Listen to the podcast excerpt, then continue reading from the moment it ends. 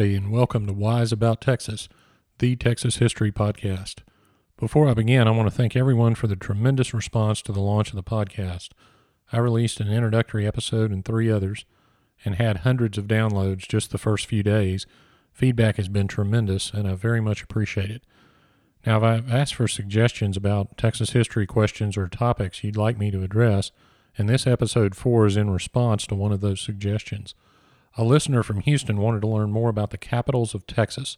At first blush, that might seem easy, but like so many things in Texas history, it's a little bit complicated, but also very interesting. So interesting, in fact, that I've decided to split it into two different episodes. So this is episode 4, part 1 of the capitals of Texas. To start our discussion about the capitals of Texas, we need to go back to 1836 and get wise about Texas. In episode 1, we discussed San Felipe de Austin, which was the capital of Austin's colony. But we're going to start discussing capitals as of March 2nd, 1836, which is the day Texas declared her independence from Mexico and elected a provisional government. There was a convention held at Washington on the Brazos, which was located on the Brazos River in what's now Washington County. The Declaration of Independence was adopted on March the 2nd, and they signed it on March the 3rd. On March the 4th, they formed a committee to organize the military and Sam Houston was appointed commander in chief. From there, the convention dragged a few days while the members squabbled over how to fund the revolution, how to draft a constitution, and while everyone was eagerly awaiting word from the Alamo. Finally, on March 15th, word came to Washington that the Alamo had fallen, and that bad news made the formation of the government more urgent, and the Constitution was adopted the following day, March 16th. An election was also held on the 16th, and David Burnet was elected by seven votes over Samuel Carson as the provisional pre- president of the Republic. One of the members recalled Burnet as not fit for the station, but he did manage to eke out a victory anyway in a close race. So, upon the election of the government and the convening of the members for the business of Texas, we're going to say that Washington on the Brazos became the first capital in the old Republic of Texas. Now, the Alamo had fallen and Santa Anna was on the march, so it was urgent that they get out of there. Much of the convention's time was consumed with trying to arrange a loan for the Republic to finance the revolution. The loan faced some op- opposition, but President Burnet was evidently in favor of it because a resolution approving taking out a loan was made on March the 17th, and the convention immediately adjourned. That same day, Burnet announced he was headed for Harrisburg in safety from the Mexican army. A member of the convention wrote that the members spread around the country immediately upon adjournment so they needed uh, to help their families escape the marching Mexican army. Right before he left, President Burnet issued a proclamation intended to ease the people's fears. And while their fears were presumably easing, Burnet got the heck out of there. So, for early March 1836, Washington on the Brazos was the capital of the Republic of Texas. Now, on March 19th, President Burnet had arrived at Groce's Plantation on the Brazos River, which is south of present day Hempstead. In those days, Groce's was the place. It was the largest and most prosperous plantation in Austin's colony, and everybody traveling in that area stopped there. The president and the entire cabinet, except for one man, was at Groce's by March the 20th. On March the 20th, which was a Sunday, William Barret Travis's slave Joe arrived at Groce's plantation. He was the only male survivor of the Alamo and provided everyone with the first eyewitness account of the fall of the Alamo. And due to the president, the presence of the president and almost his entire cabinet, I'm going to call Groce's Plantation the capital of the Republic of Texas from at least March 19th to March 21st, 1836. But the government officials decided they needed to keep heading east. You know, a funny thing happened when the men were leaving. Many of them were concerned that they had overstayed their welcome with Jared Groce and didn't want to impose on his hospitality. But he managed to cure everybody of that because when they told him they were leaving, he presented each man with a bill for their room, board, and horse feed. So Jared Groce was always the businessman. Now, the government reached Harrisburg late on March 22nd. Burnet went from there re- briefly to his home which uh, Burnet lived just east of the eventual San Jacinto battleground, but he came back to Harrisburg by March the 24th. The next few days were again spent working on loan terms for the new Republic of Texas. The loan was finally consummated on April the 1st. Now, by this time, the government had learned that Sam Houston was actually retreating instead of engaging Santa Anna, which caused a lot of discontent among the government officials. A steamboat, which was named the Cayuga, arrived at Harrisburg and was planning to sail for New Orleans by way of Galveston, and the government officials intended to be on it. So from March 22nd until the Cayuga sailed for Galveston on April 4th, Harrisburg was the capital of the Republic of Texas. At that point, Burnet and the cabinet were scattered and moving between Lynchburg, which uh, Nathaniel Lynch lived um, in a place eventually called Lynchburg and ran a ferry that still runs to this very day across the ship channel. They were moving between Lynchburg, New Washington, which is now Morgan's Point, and everyone was intending generally to end up in Galveston at some point. The advancing Mexican army, to the extent they knew where the army was, was causing great agitation among the Texans. Burnet went to, went to his home again near Lynch's place to take care of his family, and then left with his family for New Washington. On April the 15th, the president was at Vince's place. Now, those of you familiar with the Battle of San Jacinto remember about the burning of Vince's Bridge. That was at Vince's place, and it was a bridge over the over a bayou. The president was there on April the 15th, but at some point that day ended up on the steamboat Cayuga headed for Galveston. Also on that boat were the remaining citizens of Harrisburg, the ones that hadn't already fled. Now, I want to mention two other guys that were on that boat. One was a Dr. Harrison. Now, he was supposedly the son of General William Harrison, and that's William Henry Harrison, who later became President of the United States. General Harrison had been an ambassador to Colombia from the United States at the same time that Mexican General Urrea was the minister for, to Colombia from Mexico. Dr. Harrison had been captured at Goliad, but General Urrea, because he was friends with his father, had pardoned him and let him leave Goliad with a servant named Mordecai. Um, and so that Dr. Harrison was spared from the massacre. Now, there's some mystery surrounding this story because Urrea later wrote that he actually sent Harrison north to calm the settlers and assure them they weren't in danger. danger. So there's some question about the Dr. Harrison mystery, which might make a good episode. Another man on the boat was Captain Benjamin Holland. Now, Holland had also been at Goliad, but he had been marched out to the execution grounds with the other prisoners, had picked up on what was about to happen to him because he understood Spanish, and saw an opportunity to make a run for it. So Holland knocked over a guard, knocked over a second guard, grabbed the weapon of a third guard, and took off. What he didn't realize was there was an outer line of guards, but as he ran, he managed to blow the head off one of those guards and get away. And he wandered for six days without food before finally finding Sam Houston's army. Um, now he's not. It's not clear why he was then with the government officials, but he was the highest-ranking officer to have escaped the Goliad massacre. So it makes sense that maybe he was there to tell Burnet what had gone on. All right, that's enough side stories. Let's go back to the steamboat at New Washington. Uh, the boat left for Galveston with President Burnet and the cabinet on April the 16th. Now, uh, again, allegedly, because there's some mystery around this, Dr. Harrison presented his sword, which was returned to him by General Urrea, to President Burnet.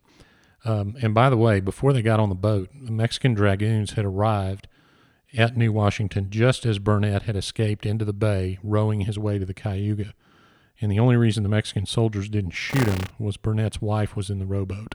So Burnet made it to the Cayuga and made it to Galveston. Now, Galveston in 1836 was not exactly the bustling island it is today. In fact, the only building on the island was an old Mexican customs house built in 1830. There were remnants of Pirate Jean Lafitte's fort, but only really the outline of the building and scattered bricks and nails and some other stuff. The island was described by some as being no more than 10 feet above the tide level at any point, and it was also covered with birds and deer. The harbor at Galveston, though, was the best in the vicinity.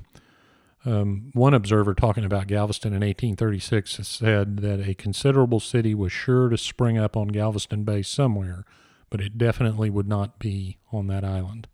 Oh, how wrong he was. Burnet and the government uh, arrived, and they weren't alone. Many of the settlers fleeing the advancing Mexican army and the runaway scrape were with them. Everyone convened on the eastern end of the island. The Texas Navy ships were anchored in the channel, and upon arrival, Burnet and the other government officials of the Republic were sleeping on the sand, and then later it's said that they were in a tent.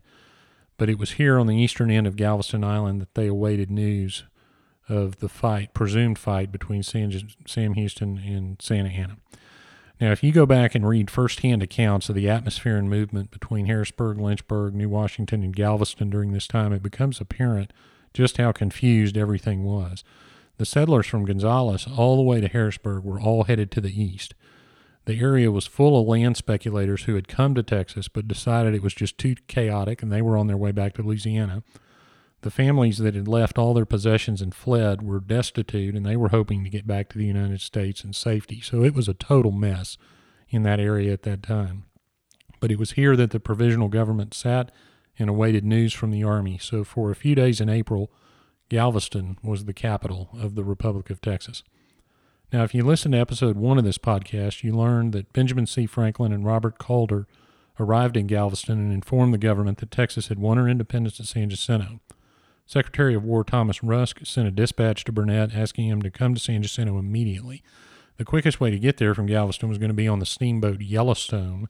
And by the way, that's the same steamboat that had ferried Sam Houston and the Army across the Brazos River days earlier. The only problem was that Galveston was absolutely devoid of any usable timber, so it took several days to gather enough wood together so that that steamboat could make the trip to San Jacinto. But the president did start for the Texian camp at San Jacinto on May the 1st.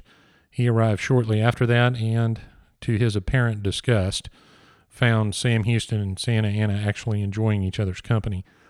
Burnet then decided to take the cabinet and the prisoners, the Mexican officers in Santa Anna, back down the coast and away from the battlefield. So on May the 7th, they boarded the steamboat Yellowstone once again and headed back down to Galveston. So for another few days in early May 1836, we could say that the capital of Texas was the Texian Army camp at San Jacinto. The president and the prisoners arrived back on Galveston Island on May the 8th. So we're now going to call Galveston the capital again. The problem with Galveston, as I mentioned earlier, was that there were no facilities for writing the treaties. There wasn't even a desk. There was no prisoner housing. There was nothing there. So Burnet needed a better location. So he selected a port town that was growing at the mouth of the Brazos River called Velasco, and off they went. Velasco was a town at the mouth of the Brazos River. Stephen F. Austin's first group of colonists had landed at the spot in 1821. At the time, and for the next 10 years after 1821, there was one house uh, at Velasco. In 1831, Mexico had passed some new laws in connection with all the Anglo immigration, and that led them to build some infrastructure at the place and named it Velasco after a Mexican general. Mexico built a customs house and they stationed soldiers at a fort there at the port. Now, there was a skirmish at Velasco in 1832 when a group of colonists sailed a ship down the Brazos from another settlement called Brazoria, intending to attack the Mexican authorities at Anahuac. But the soldiers at Velasco wouldn't let them pass. So the Texans decided to attack the Velasco soldiers instead because, as you know, if a Texan wants to fight, there's going to be a fight. And I got to tell you this because it's kind of funny. The plan was for two groups to approach the fort from an inland route, and the rest to stay in the ship and just drift the ship downriver until they were next to the fort when they could fire the one cannon they had on the ship at the fort. Well, the Mexican general started firing his cannon at the approaching troops from the land, but the cannon had been aimed for the ship in the river. So the rounds, the Mexican rounds, were flying over the heads of the Texans as they stormed the fort. One, the Mexicans fired 109 shots uh, but they only had 113, so they had to give up because they were out of ammunition. And the Texans on the ground, as Texans have always been, were great shots. And by this time, they were right up next to the fort.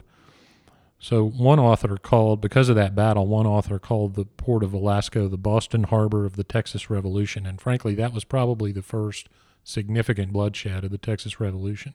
And that was June 1835, by the way, well before the incident with the come and take it flag later that year in Gonzales.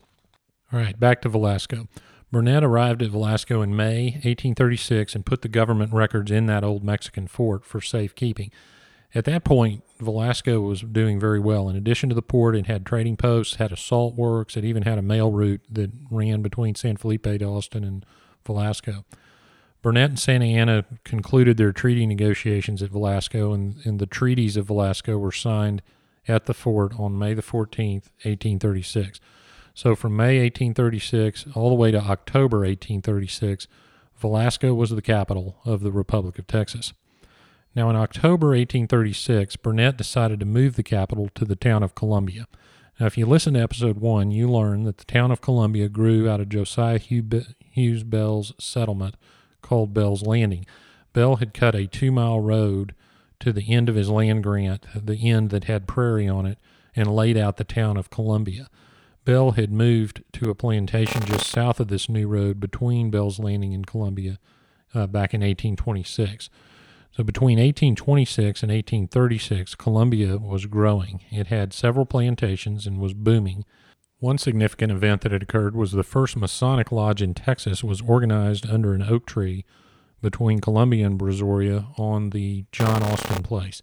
It was named the Holland Lodge after the most worshipful Grand Master of Louisiana, John Henry Holland. And a little side note about that one of the charter members was Anson Jones, who was, as you know, the last president of the Republic of Texas. When General Urrea's army stormed into Columbia, Jones rescued the original charter for the Holland Lodge and carried it in his saddlebags at the Battle of San Jacinto. And that original charter was then taken to Houston, and the Holland Lodge still exists today in the city of Houston. Another interesting side note was that in 1834, Columbia had a horse racing track. Josiah Hughes Bell was the head of the Columbia Jockey Club. And though the Mexican army occupied Columbia just before the Battle of San Jacinto, horse racing was held just before and immediately after the invasions. Nothing will stop Texans when it's time to race their horses. And it's reported uh, during that time that a gentleman named Splain offered a $10,000 bet on any horse uh, against his prize horse. Now, that'd be about $30 million today. So, um, also, while this big time gambling was going on, the second oldest Bible society in Texas was organized in Columbia in 1835. So there was a lot going on. On Christmas Day, 1835, a meeting was held in Columbia presided over by Josiah Hughes Bell himself. We mentioned this meeting in episode one of Wise About Texas. The, that assembly had adopted some resolutions, including calling for a convention to declare independence, and that's what led to the convention in Washington on the Brazos, where they did declare independence. So Columbia had had a pivotal role in starting the Texas Revolution, and once it was won, Columbia became one of the earlier capitals of the Republic of Texas. And Columbia, unlike the other capitals up to this time, actually took on the look of a real capital. One of the important events that occurred in June 1836 was the arrival of Santa Anna and some of his generals. They were taken to William Patton's plantation just outside town. In July, they were moved to a plantation owned by Dr. Phelps, which was called Orozimbo, about 12 miles from the town because the townspeople were getting angrier and angrier at Santa Anna, and the government was worried about his safety. On July 23rd, President Burnet called for elections to occur in September and stated that the new Congress would convene in Columbia. The elections were held, and of course, Sam Houston won the presidency. And on October 3rd, 1836, just a year and a day after that cannon was fired at Gonzales, the Congress convened and Columbia started functioning as the capital of the Republic of Texas. On October 22nd, President Houston and his Vice President Mirabeau Lamar were inaugurated. Now, the houses of Congress met in two different buildings, the House in one and the Senate in the other. Sam Houston was staying with Josiah Bell, and he used one of his outbuildings as his office. The people of Columbia had promised to provide buildings for the government, but that actually never really came together like they said. So, and Sam Houston actually wrote, he was complaining about the accommodations and wrote that the present position of our government is one of greatest inconvenience and absolute embarrassment. So Houston wasn't a huge fan of the location. Within 45 days, the new government had already passed a resolution in each house appointing a committee to find a better capital. The Senate voted they wanted Jared Groce's house near Bernardo Plantation that Groce called Groce's Retreat the House of Representatives wanted the capital to be Nacogdoches. They settled the matter by putting 15 potential capitals on a ballot and having a vote. Uh, the brand new town of Houston ended up the winner over Washington on the Brazos on the fourth ballot. Now, uh, Houston might have won because of the presence of one of the members of Congress, John Kirby Allen. John Kirby Allen and Augustus Allen had founded the town of Houston, and one of their intentions was to make it the capital. John Kirby Allen was in the Congress and participating in this voting and presumably advocated very strongly for his new city. Well, he was successful, and the government voted to move the capital to Houston. So Columbia's time as the capital came to a close on December 22, 1836 but it had hosted the formation of the government of the new Republic of Texas and played a pivotal role in winning her independence. All right, we now come to the segment of the show I call Getting There, and there are a lot of places to see from this episode, and I'm going to tell you how to get to a few of them. Washington on the Brazos is located off of Highway 105 between Brenham and Navasota. It has several old buildings there and a museum celebrating the important events that occurred there. Groce's plantation was located on what is now private property on FM 1887 south of Hempstead, Texas. If you drive south down that road and generally look to the west, you'll be driving through the Bernardo plantation, enough to say that you have been there. Um, Harrisburg is now part of Houston. If you travel in Houston, Texas, if you go to the 8100 block of Lawndale, east of downtown and just east of Broadway, you'll see a historical marker commemorating the town site of Harrisburg. If you can find your way to the Glendale Cemetery nearby, you'll definitely be in Harrisburg. And uh, there's a restaurant called Brady's Landing. It's located on land that used to be part of the old town. Um, in fact, Texas Avenue downtown in Houston becomes Harrisburg Avenue and runs right to where old Harrisburg was located. Now, the location of the government on Galveston Island is now part of a U.S. Coast Guard base. I was down there about a week ago and can tell you that access is restricted to that site. Now, at the east end of Seawall Boulevard, however, there's a marker for an old Army fort called Fort San Jacinto, which references the government of the Republic. And while technically it's not right on the spot where the government was, it's within a mile or so, so you can get a feel for what for where they were. Velasco is now part of the town of Surfside Beach, and there are several historical markers in that area referencing Velasco. Columbia, however, is thriving. Now, the town of Columbia, that was the capital of the Republic, is now called West Columbia. It's located on State Highway 35 west of Angleton. There are many historic sites preserved there and lots of nice people to meet. So head down 288 from Houston and turn west on Highway 35, and you'll be in West Columbia. They've reconstructed a building approximating where the first Congress met there's a museum, and don't forget to visit the Columbia Cemetery, which sits on land that was donated by Josiah Hughes Bell and is the resting place for many of the heroes of early Texas. Now, for part two, we'll travel with the government to my hometown of Houston and learn about the movement of the capital from Houston to Austin, which led to an attempt to remove government records in the dark of night. It led to armed conflict known as the Archives War, and I know you won't want to miss it. Well, that wraps it up for episode 4, part 1 of Wise About Texas. I hope that you've found us on Facebook at Wise About Texas and that you will like and share the Facebook page. Tell your friends to subscribe to us on iTunes and follow the show on Twitter at Wise About Texas. And you can get some bonus content. I'll put some pictures up in connection with these episodes on the website, which is www www.wiseabouttexas.com. So until next time, God bless Texas, and we'll see you down the road.